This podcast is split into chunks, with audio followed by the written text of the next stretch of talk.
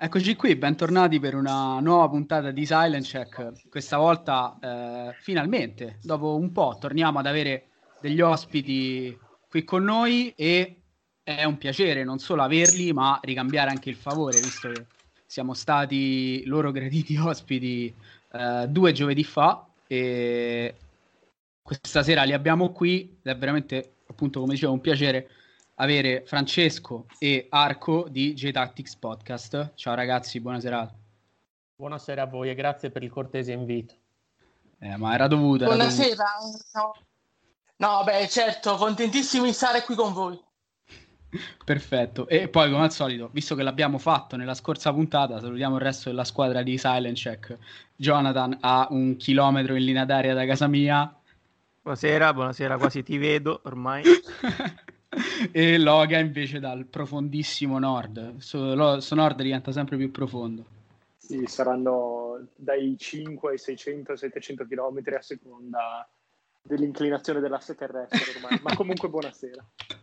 Perfetto. Allora, siamo qui questa sera con Francesco e Arco non a caso, perché essendo loro due tifosi della Juventus e comunque osservatori addetti ai lavori delle cose bianconere, per parlare di quello che è un po' l'argomento che ha tenuto banco negli ultimi giorni, nell'ultima settimana, diciamo dalla fine dell'esperienza della Juventus in Champions League, quando il buon Andrea Agnelli aveva detto che si sarebbero presi qualche giorno per riflettere, invece si sono presi pochissime ore per sollevare dall'incarico Maurizio Sarri e poi veramente anche lì nell'arco di ore annunciare Andrea Pirlo come nuovo allenatore della Juventus. E proprio dall'esonero di Sarri, ma comunque da un bilancio della stagione della Juventus, una stagione stranissima, lo sappiamo tutti, però comunque è doveroso, visto anche il finale amaro, quantomeno per Maurizio Sarri, quantomeno soprattutto direi per i tifosi della Juventus, visto come si è conclusa la Champions League. Appunto, chiederei a Francesco e Arco, poi gestitevi voi in autonomia, di dirci la vostra un po' su questa Juventus, su come l'avete vista in questa stagione e soprattutto su Maurizio Sarri. Vai Arco, inizia a cantare. Ah, facciamo come Bernardeschi e Daga Scossa, facciamo la staffetta, la mini staffetta. Sì, vai tu, vai. Perfetto. Beh, certo, nessun sceneggiatore importante con un regista importante dietro poteva pensare a una stagione del genere, a un epilogo del genere e certamente a un ritorno di Champions del genere. E quindi la società, che è soprattutto costretta a delle responsabilità dal punto di vista economico e dal punto di vista sportivo, deve presentarsi con le conseguenze di tutto ciò che succede dentro e attorno la società stessa. Detto questo, la società ha preso atto che da molti mesi Maurizio Sarri e lo spogliatoio bianconero erano due entità praticamente diverse e non in sincronia tra di loro. Certo, le situazioni post campo e tutto ciò che è successo nel frattempo tra la partita di andata e la partita di ritorno sono situazioni che anche lungo la storia contemporanea ne riparleremo, ci ricorderemo tutti, però purtroppo ciò che rimane e come è stata gestita la preparazione pre-match dell'andata, pre-match delle partite con la Lazio sia in campionato che in Supercoppa Italiana, perché Supercoppa Italiana è un trofeo, è un obiettivo e ci mancherebbe altro, perché per arrivare alla Supercoppa devi vincere un altro trofeo come minimo.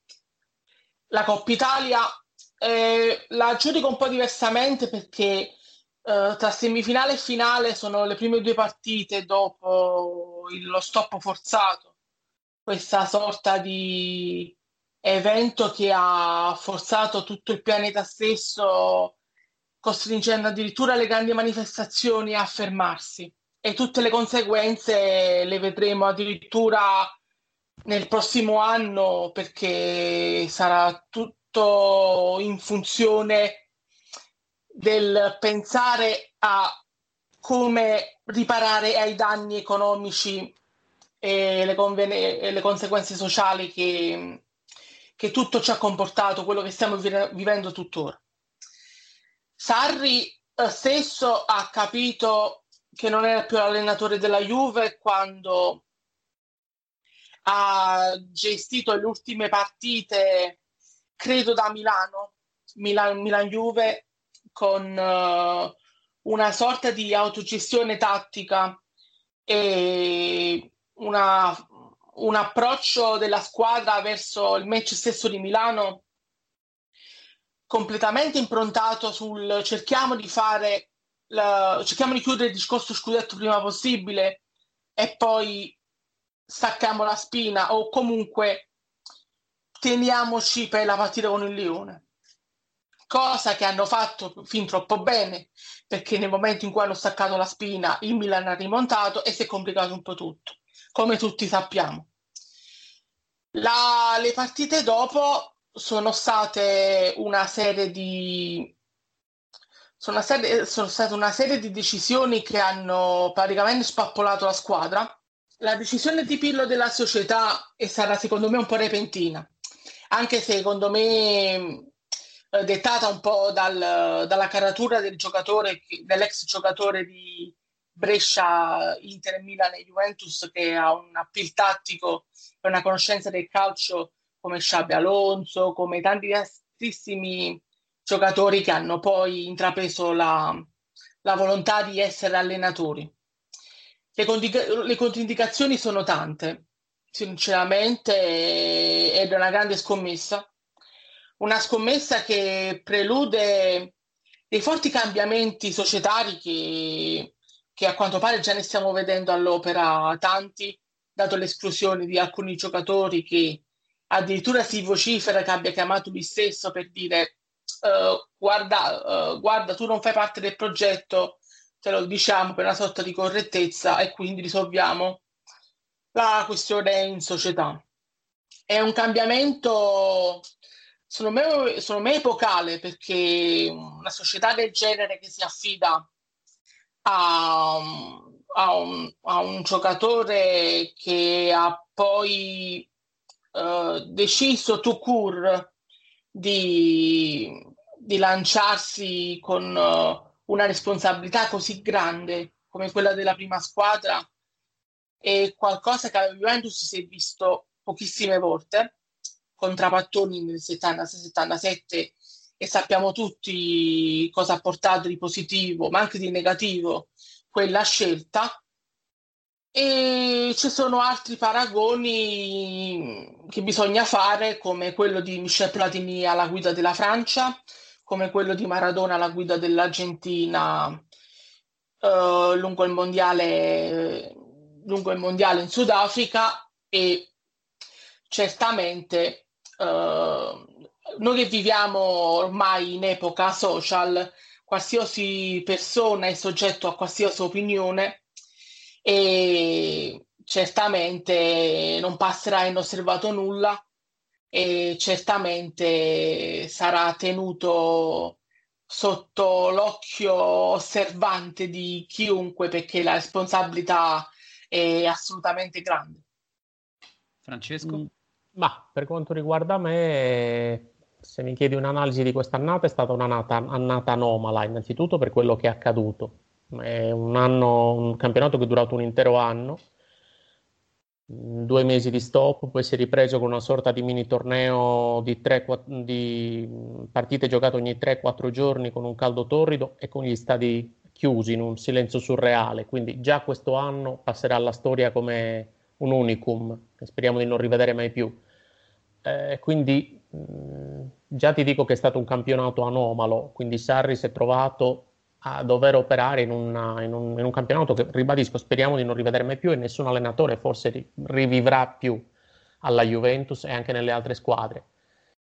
In più, diciamo così, non è stato totalmente messo in condizioni di lavorare, nel senso che è stata fatta una campagna acquisti a prescindere da quello che era la sua filosofia e il suo credo calcistico, e questo con un allenatore di sistema non si fa, perché se prendi un Guardiola devi prendere i giocatori a lui graditi, come se prendi un Klopp, come se prendi anche uno Zidane. Zidane è già più un gestore, però anche lui ho visto che ha i suoi uomini di fiducia. Vi faccio un esempio: Jovic è stato comprato a 75 milioni di euro, gli ha subito detto a Florentino Perez, appena rientrato in sella al Real, che non gli piaceva, è stato neanche panchinato ma tribunato, 75 milioni di euro mandati in tribuna senza colpo ferire.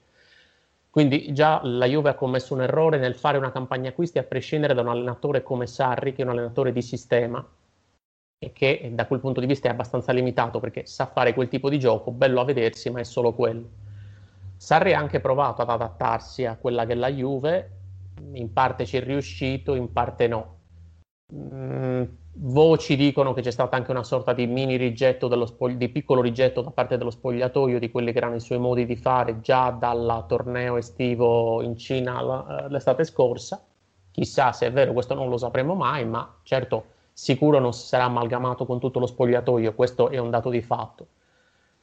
Quindi Sarri ha ottenuto fondamentalmente quello che è il minimo sindacale alla Juve, cioè lo scudetto. Ha perso sanguinosamente una Coppa Italia più che una Supercoppa, e poi diciamo che la goccia che ha fatto traboccare il vaso è stata la sconfitta inopinata e inaspettata con un Lione che, diciamo così, è una squadra buona per farci un allenamento in una partitella estiva, insomma. È arrivata settima in Ligue 1. E a confronto della Juve, ribadisco, è giusto per fare la partitella infrasettimanale, che può andare bene, a parte due o tre elementi come War o Depay. Reputo però che non sia stato solo il Lione a far traboccare il vaso, ma fosse una decisione già forse presa. Sarri era probabilmente non stava troppo simpatico al presidente, e quindi magari il presidente a quel punto ha colto la palla al balzo per esautorarlo in modo ancora più giustificato. Ha avuto, come si suol dire, il giustificato motivo per mandarlo a casa. Mi riferisco alla sconfitta con il Lione.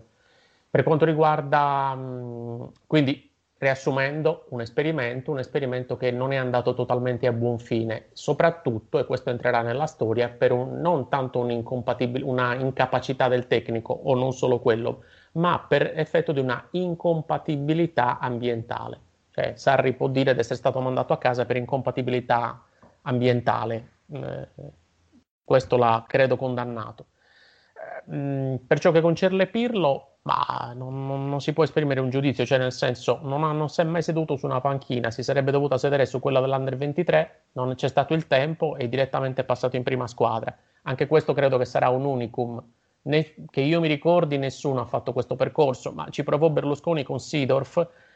Lì forse fu ancora più strano, perché Seedorf stava giocando al Botafogo e fu richiamato dal Brasile per allenare il Milan. Oddio, quello credo che fosse un fallimento annunciato, perché fu inserito in un Milan già in fase decadente, con una struttura societaria un po' confusionaria, e poi perché credo che non sia stato neanche adeguatamente affiancato. Pirlo invece viene inserito in una struttura societaria forte, stabile, solida, in una società che vince da 9 anni, e pare che gli stiano costruendo lo staff che poi vuole lui come vice allenatore, come preparatore atletico, e anche penso che verrà affiancato da altri suoi uomini di fiducia. Si vocifera di un ritorno magari per la cura della fase difensiva di Barzagli, quindi si discosta anche da quello che è l'esempio di Seedorf al Milan qualche anno fa. Non si può sapere. Pirlo non ha mai fatto l'allenatore in modo pratico, in modo concreto, quindi è una scommessa al 100% ed è tutta una scommessa del presidente. Può andare straordinariamente bene o può andare straordinariamente male. Questo non si sa, sarà solo il campo a dirlo. Tra l'altro non sappiamo neanche qual è il modulo o i moduli preferiti da Pirlo. Si dice solo di questo famoso 4-3-3 in virtù di una chiamata Skype fatta in periodo di lockdown con Cannavaro, che era in Cina. Quindi non ci sono elementi, si può solo attendere, e per chi è tifoso juventino credo incrociare le dita. Si ha fiducia nel personaggio Pirlo perché non è uno sprovveduto, però nell'allenatore Pirlo, ribadisco, si può solo sperare, perché non si ha nessun elemento. Quindi è una scommessa. Il presidente credo che ha puntato tutte le fiche su un numero al tavolo della roulette. E noi tifosi juventini speriamo che sia il numero buono, il numero giusto per non perdere quelle che sono le fiche che sono state puntate dal presidente, che poi sono anche le nostre.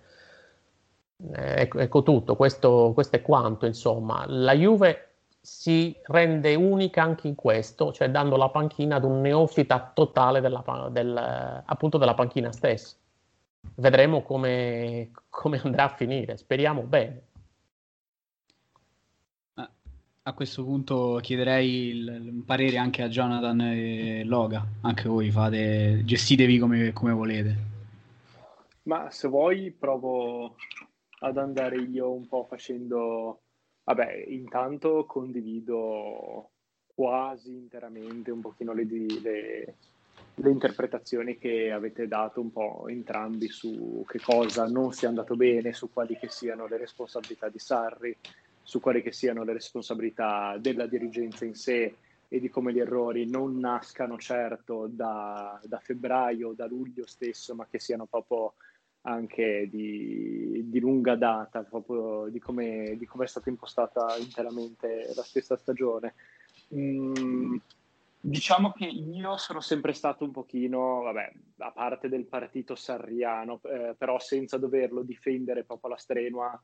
Va dato atto del fatto che la stagione di Sarri non abbia funzionato sotto numerosi punti di vista. Io non starei nemmeno a contare quelli che sono, dal punto di vista ambientale un po' lo si sapeva che si andava a prendere un personaggio particolarmente sui generis, figuriamoci per lo stesso ambiente della Juve. Comprendo se alla base anche di questi ragionamenti ci siano stati dei dissidi all'interno dello spogliatoio, e credo che siano importanti soprattutto quando provengono da senatori dello spogliatoio come possono essere Chiellini o addirittura lo stesso Cristiano Ronaldo, che anche se è arrivato da 1 anno e mezzo, 2 anni, è innegabile che lui abbia un peso davvero preponderante nella scelta della tattica dello stesso allenatore. Va detto però che Sarri certamente non è stato messo sicuramente nella condizione di fare bene secondo tanti aspetti. Poi è innegabile il fatto che gli si debba comunque attribuire l'uscita con un Lione, gli si debba attribuire comunque un tentennamento. Cioè io sono sempre stato uno di quelli che vorrebbe lasciar perdere quelli che sono stati un po' tutti i discorsi o i risultati post-Covid, e mi soffermerei invece su quello che si è visto fino a febbraio, che credo possa, beneficiare un po' della verità del campo, un pochino più conforme con quello che poi può essere tutti gli anni a venire. E la Juventus di Sarri si confermava comunque più forte rispetto alle avversarie, più profonda, ma comunque con effettivamente dei limiti dal punto di vista, del gioco, che non si vedevano e non vi era soluzione di continuità. E anche dal punto di vista però della rosa sembrava che non fosse adeguata e che fosse, non dico la canna del gas, ma quasi. Per quanto riguarda invece Pirlo, sono molto molto critico, nel senso che va bene, dopo tutte queste considerazioni è legittimo, nel senso anche della stessa dirigenza, considerare un esonero di Sarri senza che esso si possa considerare una bestemmia oppure una totale follia dal punto di vista tattico-calcistico da parte di Agnelli e Co. Però poi ovviamente nel momento in cui tu esoneri un allenatore del genere, io sono dell'idea che tu devi sempre avere pronta un'idea, e secondo me quella di Pirlo è davvero un'ancora di salvezza dalla disperazione. E secondo me nel momento in cui tu sei una squadra come la Juventus, che tu giochi per vincere, per essere la migliore, o comunque sei una società così importante, gli azzardi non sono, non sono accettabili a questo livello, nel senso che Sarri era un azzardo, perché andavi a prendere un corpo letteralmente estraneo nella Juventus, però prendevi uno che comunque aveva portato il Napoli a fare il massimo dei punti della sua storia, prendevi uno che comunque, nonostante non avesse mai vinto poco e niente, comunque aveva dimostrato qualcosa sul campo. Cioè tu giochi per vincere, non vai a prendere uno che fino a 2 settimane prima si ha allenato per una settimana all'Under 23, però ha fatto l'opinionista, si è goduto, come dire, un buon ritiro, diciamola un po' così per quanto riguarda Pirlo, non, anche perché non si sa davvero nulla di lui, non si sa il modulo, non si sa come gioca, non si sa la sua impostazione, a che allenatore faccia riferimento i suoi dettami. Cioè a questo punto lui o fa come Zidane, cioè nel senso o vince tutto, o se fa anche soltanto un risultato simile a quello di Sarri, la mia domanda è: era necessario allora combinare tutto, cioè rischiare così tante fish sul tavolo? Diventa davvero un po' complicato, anche perché poi oggi mi sono andato un po' a vedere tutti quanti quelli che sono stati gli allenatori della Juventus, e per andare a cercare, come dire, un neofita di questo ruolo i paragoni non sono importanti, perché vai a vedere 10 anni fa Ciro Ferrara e credo che tutti quanti si mettano le mani nei capelli. Dino Zoff arrivava comunque invece da un'esperienza con la nazionale olimpica, Trapattoni aveva fatto comunque un anno importante al Milan arrivando terzo. La Juventus non ha mai preso allenatori, come dire, senza che avessero portato in dote comunque qualche minimo risultato, comunque qualcosa di effettivo.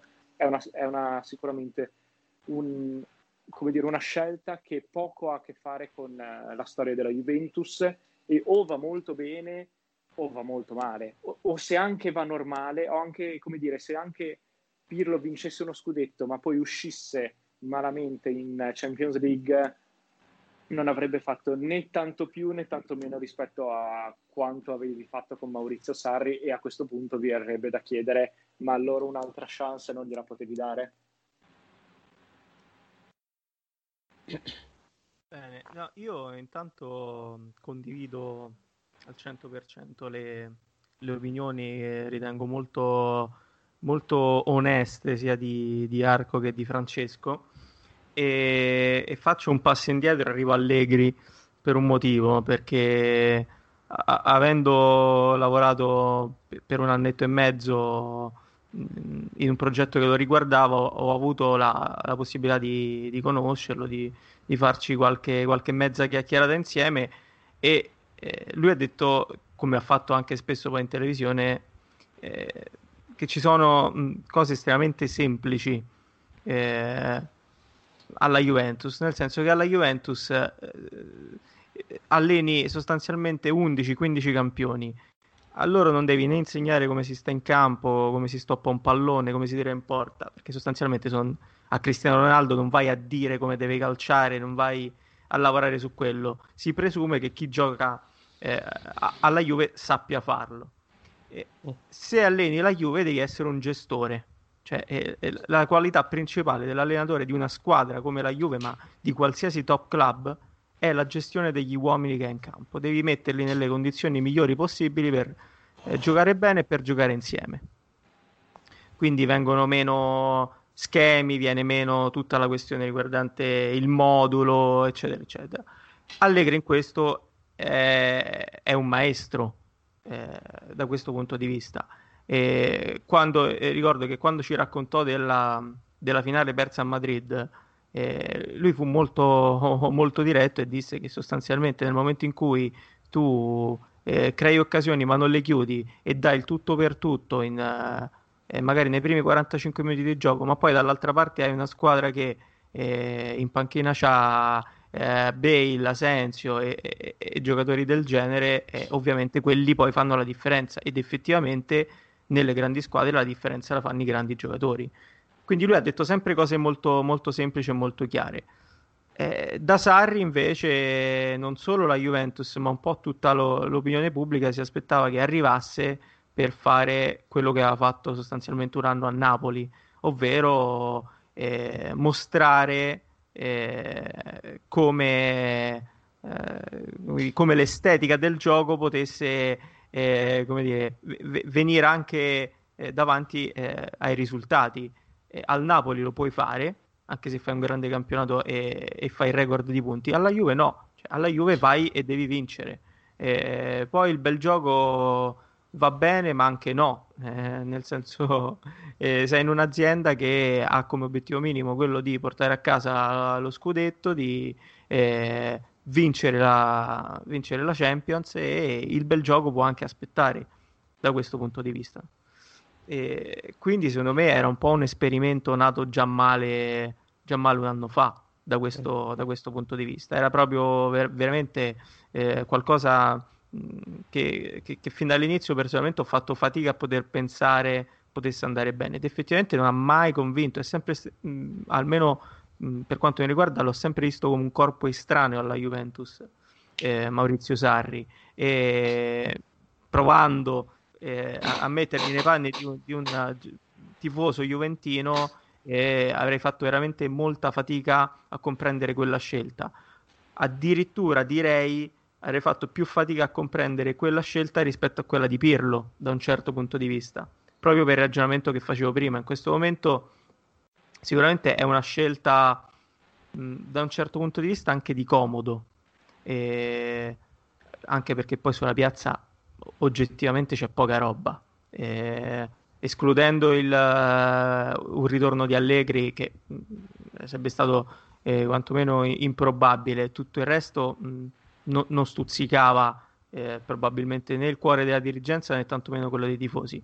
Quindi si è giocato il tutto per tutto su Pirlo, che è un uomo che conosce bene il mondo della Juventus, è un uomo che è un calciatore che è stato un campione, e probabilmente questo può aiutarlo a gestire i campioni, e questo è un principio che molti grandi ex giocatori hanno sempre sostenuto, e quindi forse è questo il lato positivo che vedo nella scelta di Pirlo. Per il resto condivido le vostre opinioni, cioè nel senso, affidare la panchina della squadra che in Italia vince da 9 anni consecutivamente lo scudetto, che ambisce a diventare sostanzialmente il club più importante al mondo, andando a vincere la Champions, si affida a un allenatore che non ha mai allenato, nonostante insomma abbia un palmarès da calciatore di tutto rispetto, e quindi sì, condivido, è una scommessa di una persona, perché credo sia la scommessa in questo caso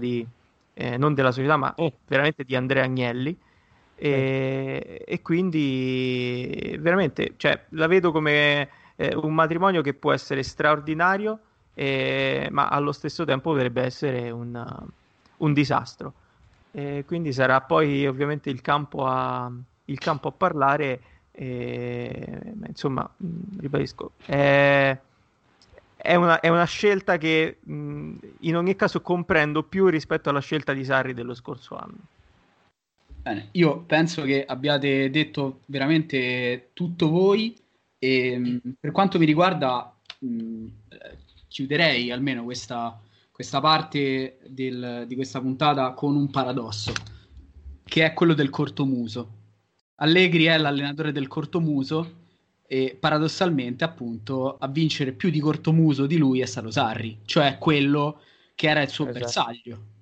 Quindi anche questa è veramente lo scherzo del calcio, no? Si dice spesso il calcio è strano, il calcio è imprevedibile, ecco. Credo che nessuno poi si aspettasse veramente una particolarità del genere. Comunque, a parte quella che è sicuramente una casualità, nel senso che l'avete detto voi, comunque la stagione è assolutamente anomala. Questo, io continuo a dire che questo post lockdown non sia calcio, sia un altro sport. Esatto. Beato chi ci trova qualcosa di positivo, io ci trovo veramente pochissimo di positivo. Il resto è che comunque io, Jonathan mi è testimone da questo punto di vista, perché io e lui guardiamo le partite da agosto praticamente insieme, abbiamo viste tantissime. La doppia del Paris Saint-Germain 2-1 Paris. Jonathan mi è testimone appunto del fatto che io reputassi Sarri totalmente inadeguato al ruolo che la Juve voleva cucirgli addosso, fin dall'inizio, tant'è che credo di averlo detto anche durante la vostra trasmissione che la mia favorita per quest'anno era proprio l'Inter, perché anche per motivi semplicemente mentali legati all'arrivo di Conte, poi la cosa non è successa, ma credo che senza la ripresa la Juve avrebbe faticato molto di più di quanto poi abbia fatto a vincere questo scudetto, ammesso che riuscisse a vincerlo.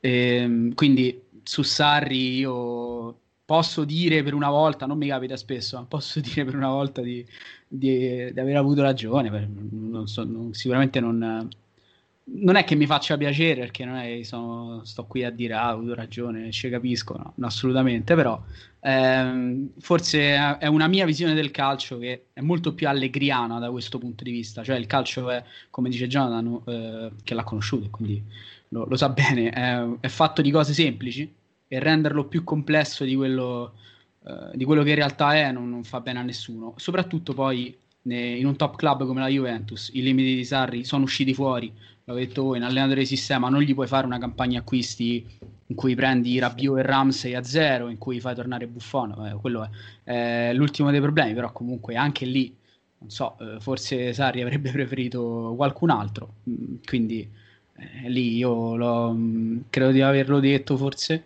che quella di Sarri potesse essere una stagione fallimentare, e per quanto mi riguarda alla fine è stata proprio l'eliminazione contro il Lione a certificare questo risultato. E invece per quanto riguarda Pirlo, molto brevemente, qui è difficile essere in disaccordo con voi, è un salto nel buio che per quanto mi riguarda però sa anche di ridimensionamento economico, non solo per la scelta di Pirlo in sé, che andrà a guadagnare molto meno rispetto a Allegri e anche a Sarri, ma anche per quello che sta succedendo, quello che ci stanno raccontando, cioè il fatto che lui stia chiamando appunto calciatori che non rientrano nei suoi piani, tra virgolette, e li stia di fatto mettendo sul mercato, ma neanche, perché Matuidi oggi è andato via a parametro zero, lo seguirà Khedira, forse Higuain, la Juve non incasserà nulla da queste cessioni, ma è evidente un tentativo di liberarsi di quelli che sono diventati dei fardelli pesantissimi a bilancio a livello di ingaggi, e anche qui io non riesco a non vederci un principio di rifondazione di una squadra che forse era arrivata a fine ciclo con Allegri, si è tentato di aprirne un altro con Sarri, però sostanzialmente con gli stessi giocatori non ha funzionato, e quindi adesso si rifonda veramente. Mi fa strano vederlo alla Juventus, però vedremo su Pirlo, c'è molto poco da dire, c'è più da dire secondo me, qui veniamo al secondo macro argomento della puntata, su quella che è stata la narrazione della scelta della Juventus, perché almeno parlo per me, il contrasto tra appunto la scelta di Pirlo e i titoli che sono apparsi dal famoso Pirlolandia, che darà il nome a questa puntata, poi anche alle spiegazioni su come giochi Pirlo, ma io credo che non lo sappia neanche lui in realtà, probabilmente, perché non sa neanche che tipo di calciatori verranno presi, forse potrà dare delle indicazioni, ma dubito che potrà poi imporsi davvero a livello di nomi con la società, quindi è assolutamente un'incognita che però ci è stata raccontata come una mossa vincente, senza che poi ci siano elementi per considerarla tale. E anche qui aprirei appunto il giro delle vostre opinioni, cominciando sempre da Francesco e Arco. Beh, certo che viviamo in un paese straordinario, un paese di santi poeti navigatori, e poi negli ultimi mesi anche medici, virologi, scienziati di ogni tipo. Siamo davvero testimoni di un teatro sempre aperto intorno a noi. Beh, certo, la narrazione giornalistica di tutto ciò che sta succedendo è la conseguenza che viene fuori dalla decisione involontaria, epocale, dell'affidamento totale delle notizie tramite internet rispetto alla carta stampata, perché una volta il giornalismo aveva una sorta di di monopolio involontario nel decidere l'importanza di una notizia rispetto a un'altra. Ora addirittura sappiamo l'aereo di Cristiano Ronaldo, quali scale ha fatto, il trekking della Grecia, se vi ricordate l'anno scorso, si sa. Si sa praticamente tutto. Ormai... Il Cristiano Ronaldo Day nella finale mondiale, che praticamente si parla, cioè, per un certo punto si è parlato più dell'arrivo dell'aereo che della finale, perché la finale era abbastanza bloccata.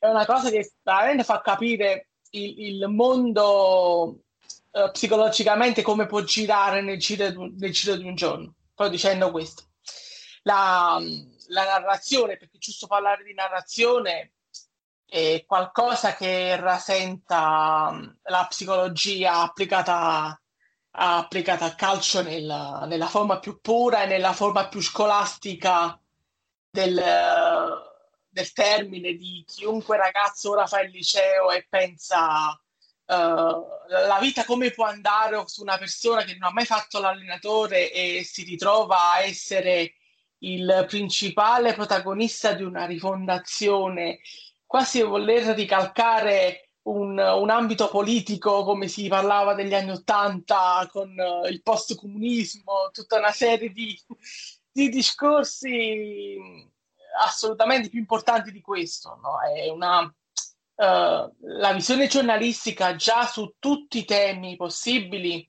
è abbastanza ampia, abbastanza contraddittoria, perché comunque ci sono delle vendite che non vanno, c'è una fiducia che non va per colpa di opinioni dette in momenti errati e in modi errati, e questo purtroppo lo sappiamo tutti. E ci sono termini che passeranno alla storia. Pirlolandia passerà alla storia, signori, perché prima si è parlato di situazione epocale sul cambio di allenatori, ma sinceramente io, con tutta la buona fiducia per il campione che è stato, io non riesco a capire come vorrà giocare Andrea Pirlo. Con tutta la buona volontà, nemmeno con la sfera magica riusciremo a capirlo. E questo è il vero punto che storce il naso sulla narrativa che si fa adesso sull'allenatore della prima squadra, perché, cioè, ragazzi, ancora non ci stiamo rendendo conto che Andrea Pirlo doveva allenare l'Under 23 con tutta la voglia di sperimentare. Poi arriva una giornata, ma sai, potresti fare l'allenatore della prima squadra? Hai tempo?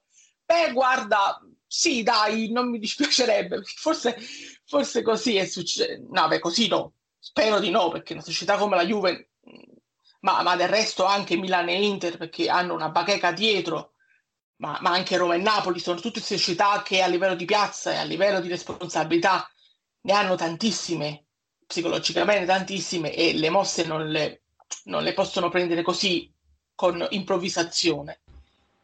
Il termine Pirlolandia, ma anche Pirlandia, detto così con una mezza risata, passerà alla storia, perché il fatto di parlarne già rende particolare un momento storico che tutti pensavamo, ma quell'allenatore con il suo modo di gioco può dare una gestione di squadra diversa.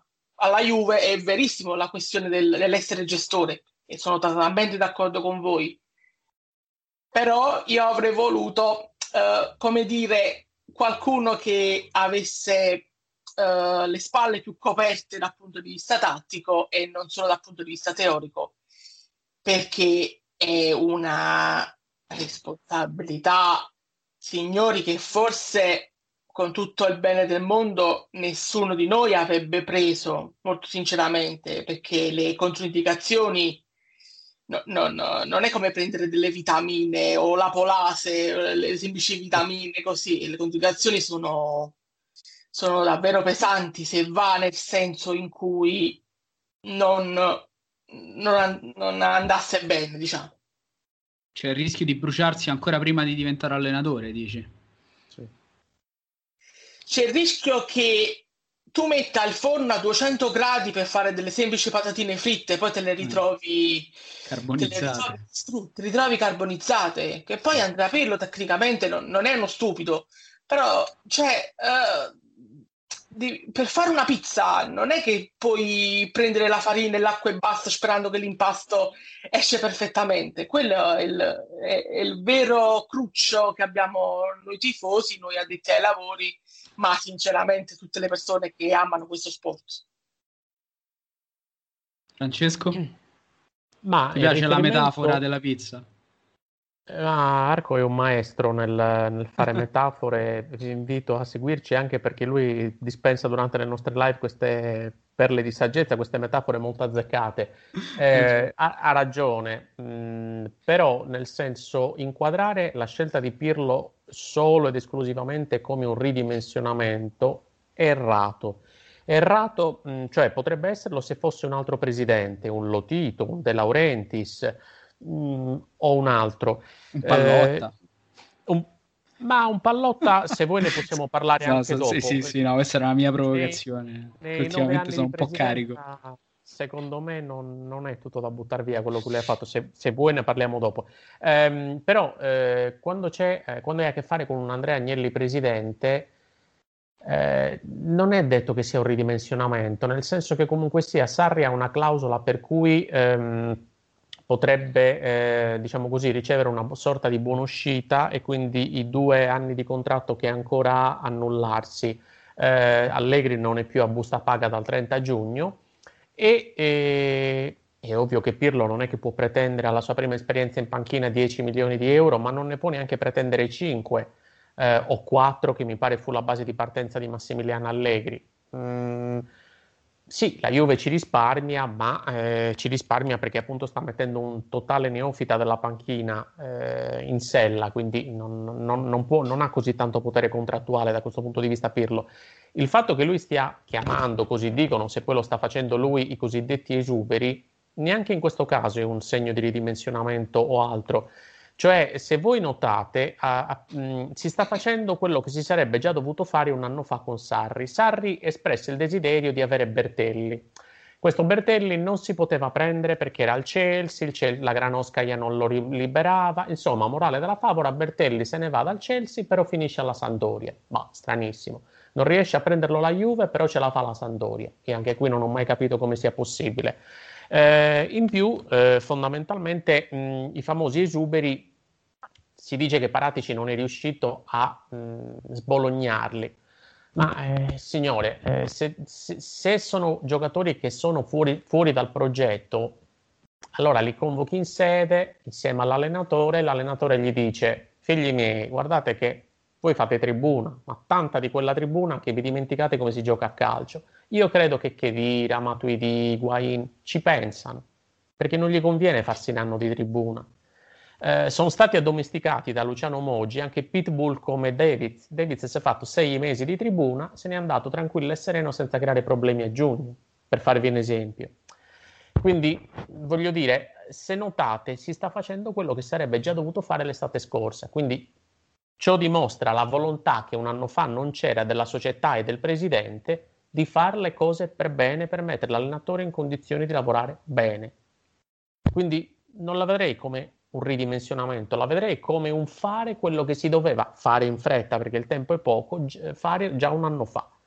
Ecco come la vedo io. Quindi, diciamo così, in riferimento a ciò non sono preoccupato, non è un ridimensionamento, è fare le cose per bene. Se lo si fosse fatto un anno fa, chissà, magari quest'annata sarebbe andata anche un po' diversamente.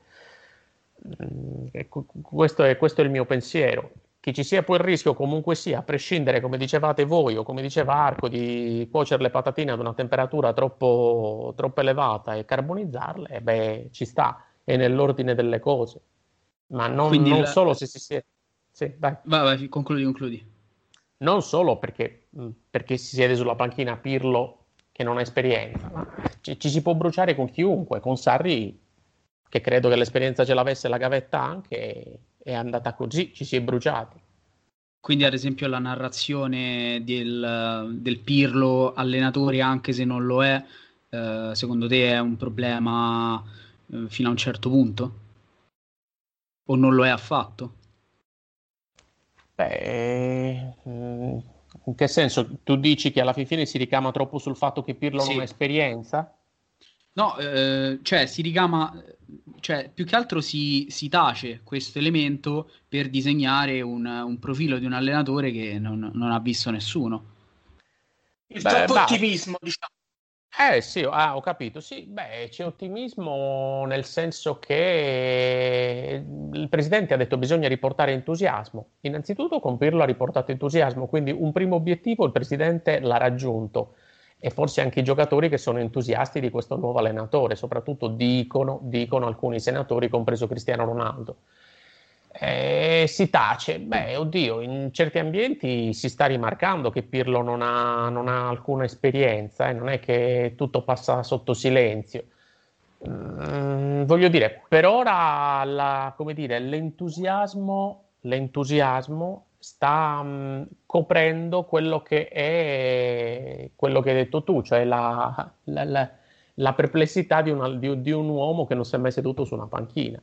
Posso essere d'accordo, però il presidente ha raggiunto il suo obiettivo, è stato riportato l'entusiasmo, e questo entusiasmo sta fondamentalmente mascherando questa inesperienza del mister, ecco, mettiamola così. Bene. Loga, Jonathan?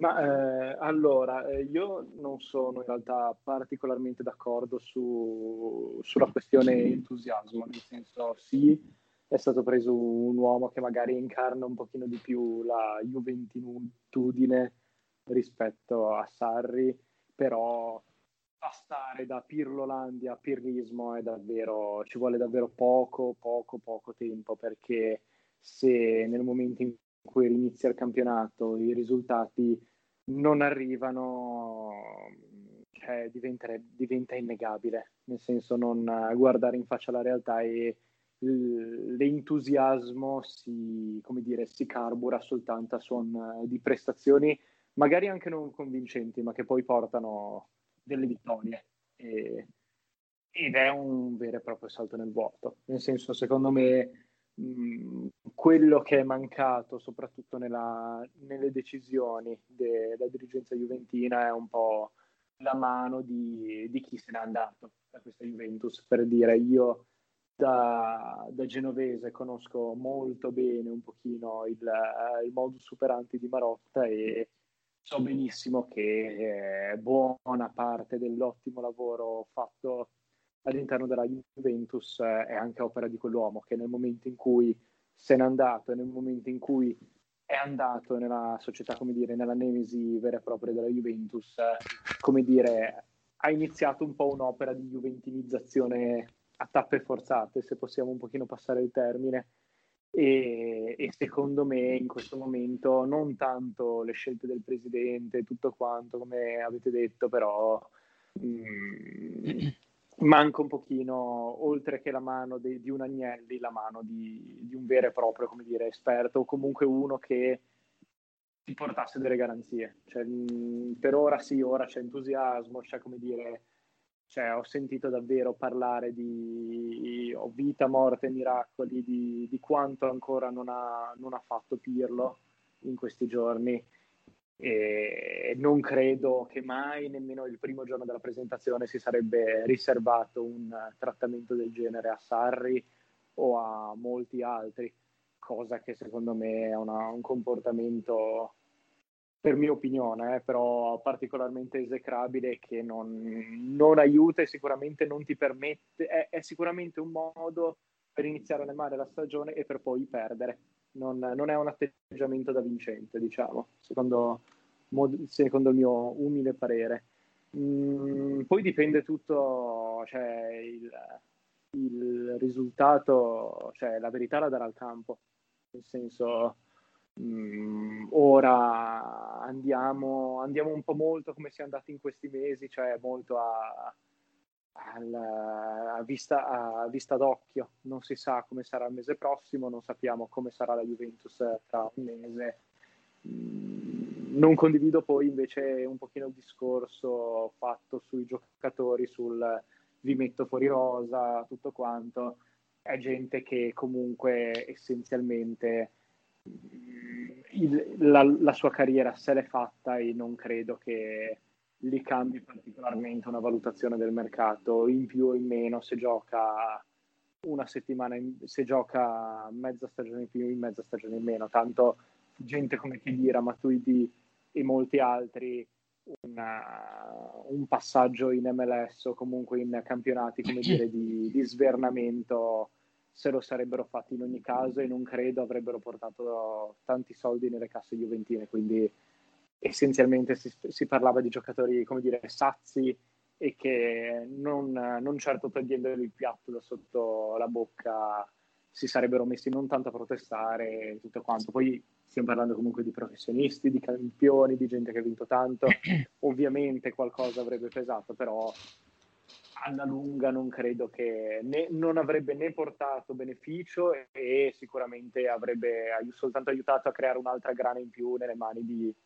di Sarri, che purtroppo non è stato in grado di gestire quel minimo. Cioè il fatto, come ho detto prima, il suo esonero ha delle basi solide, perché comunque in ogni caso a me non piace un pochino la narrativa che si è instaurata adesso con Pirlo e tutto quanto, perché stiamo parlando letteralmente come se non dico come se prendesse uno di noi, perché comunque lui è un campione del mondo, è uno che comunque la sua storia parla da sé, però quello dal punto di vista del calciatore, dell'allenatore, è tutto un altro mondo, come abbiamo visto con tantissimi campioni, e purtroppo lui neanche, come dire, quel minimo di gavetta da, come dire, assistente, preparatore dei portieri, preparatore atletico, di qualsivoglia, come dire, ruolo, anche a livello, come dire, interno, non ce l'ha avuto.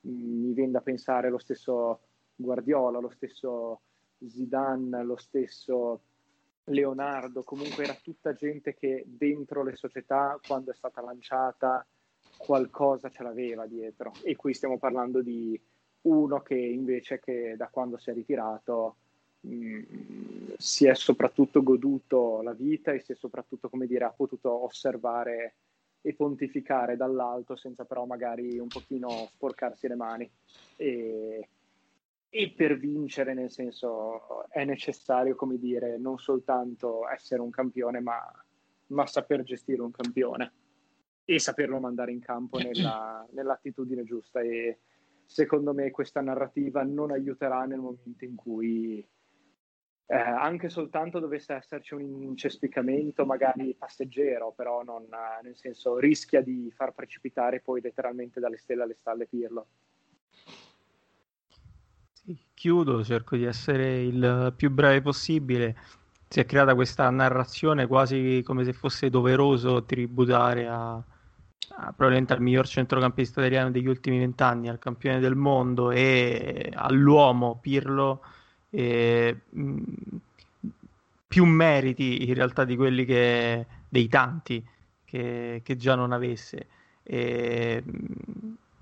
Questo però secondo me rischia anche di mettere eccessiva pressione, per quanto poi già ne abbia, insomma, sulle spalle Pirlo, visto che si è appena seduto sulla panchina più scottante d'Italia in questo momento, e magari anche l'eccessivo entusiasmo, l'eccessiva pressione che in questo momento in tanti, mi riferisco in particolar modo ai media, ma anche una parte dei tifosi e degli addetti ai lavori, non so se potrà far così tanto bene a Pirlo. Poi io sono dell'idea che il tifoso è per sua natura un animale irrazionale, e quindi tendo ad essere dell'opinione diametralmente opposta rispetto al tifoso medio. Ricordo quando arrivò Allegri alla Juve, preso veramente a pesci in faccia. veramente in modo quasi sorprendente, perché insomma non so cosa avesse fatto di male fino a quel momento. Certo, era andato via dal Milan dopo aver insomma deluso un po' le aspettative, però insomma fu accolto, e voi insomma Francesco e Arco penso possiate essere testimoni di quell'accoglienza. E poi però insomma Allegri è stato probabilmente in questo nuovo ciclo juventino il miglior allenatore. Per fare un altro esempio, parlo di Conte oggi all'Inter, ci ritroviamo dal giorno della sua presentazione all'altro ieri sostanzialmente una frangia di tifosi che ancora lo dirà di essere l'infiltrato bianconero. Cioè, questa roba qui non funziona nel calcio, nel senso dobbiamo anche un attimino ragionare che oltre ad essere stati calciatori con una maglia, questi sono dei professionisti che fanno questo di mestiere, fanno questo per lavoro, e che il loro obiettivo sostanzialmente è portare a casa i risultati.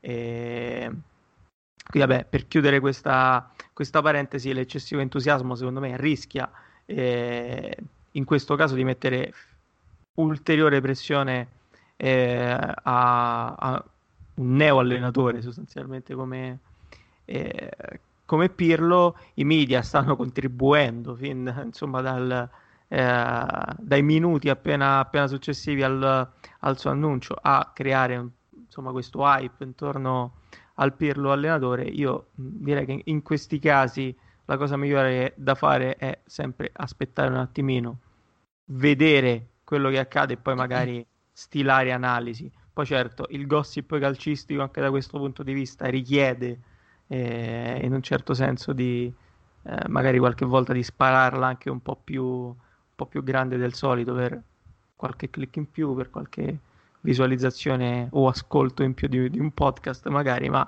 credo che sia alla lunga un danno sia per l'allenatore, sia per il tifoso e anche per magari gli altri addetti ai lavori, per chi comunque cerca di parlare di calcio in modo più razionale possibile.